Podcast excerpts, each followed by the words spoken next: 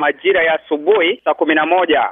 Watu kumi na tatu wamefukiwa na kifusi, lakini mchina mmoja ambaye ni wa kumi na nne naye alikuwemo ndani ya kifusi hicho ya shimo hilo ambalo Watanzania walikuwa wanafanya kazi ya kuchimba mawe yanayodhaniwa kuwa na dhahabu, lakini mchina huyo aliingia kama msimamizi ambaye anakamilisha idadi ya watu kumi na nne ndani ya mgodi huo ulioko katika kata ya Rugu, ya Nyarugusu wilaya na mkoa wa Geita. Na ili wasikilizaji wapate kufahamu uhalisia wa mambo, hebu tueleze Robert, mgodi huo uko umbali gani kutoka mji wa Dar es Salaam?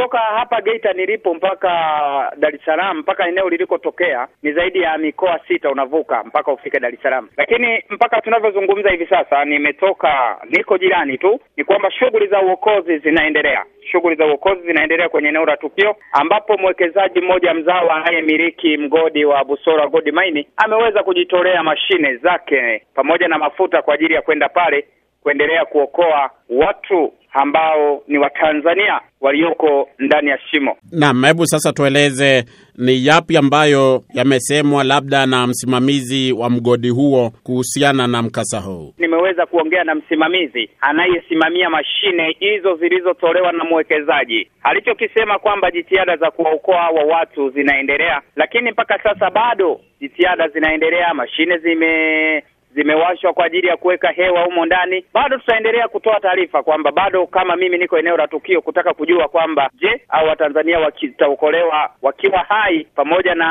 raia huyo wa China au la, wataokolewa wakiwa wameshakufa. Lakini mpaka sasa tunavyozungumza ni kwamba hakuna mtu yeyote ambaye ameshatolewa ndani ya shimo hilo. Na je, umeweza kuzungumza na labda kamishina wa madini katika eneo hilo ili kupata tathmini yake? Anachokisema kikubwa anachokisema kikubwa kwamba kilichosababisha ajali hiyo ni kuanguka kwa nguzo moja ndani ya shimo, ambapo miaka ya zamani wazungu waliopita katika mkoa huu wa Geita kipindi kile ikiwa ni wilaya waliweza kuchimba eneo lile ambapo waliacha miamba. Kwa hivyo mamlaka zinachukulia kwamba hiyo ni ajali tu ya kawaida, uh, licha ya tetesi kwamba huenda kuna yale yaliyotendwa ambayo labda yamepelekea mgodi huu kuporomoka. Yeye alichokisema ni kwamba kwa sasa jeshi la polisi haliwezi kuzungumzia lolote, ila kuna, ba, ba, kuna eh, wanachokifanya sasa hivi ni kuimarisha ulinzi, kwa sababu watu ni wengi, ni wengi, ni wengi, ni wengi, vilio vimetaharuki eneo la tukio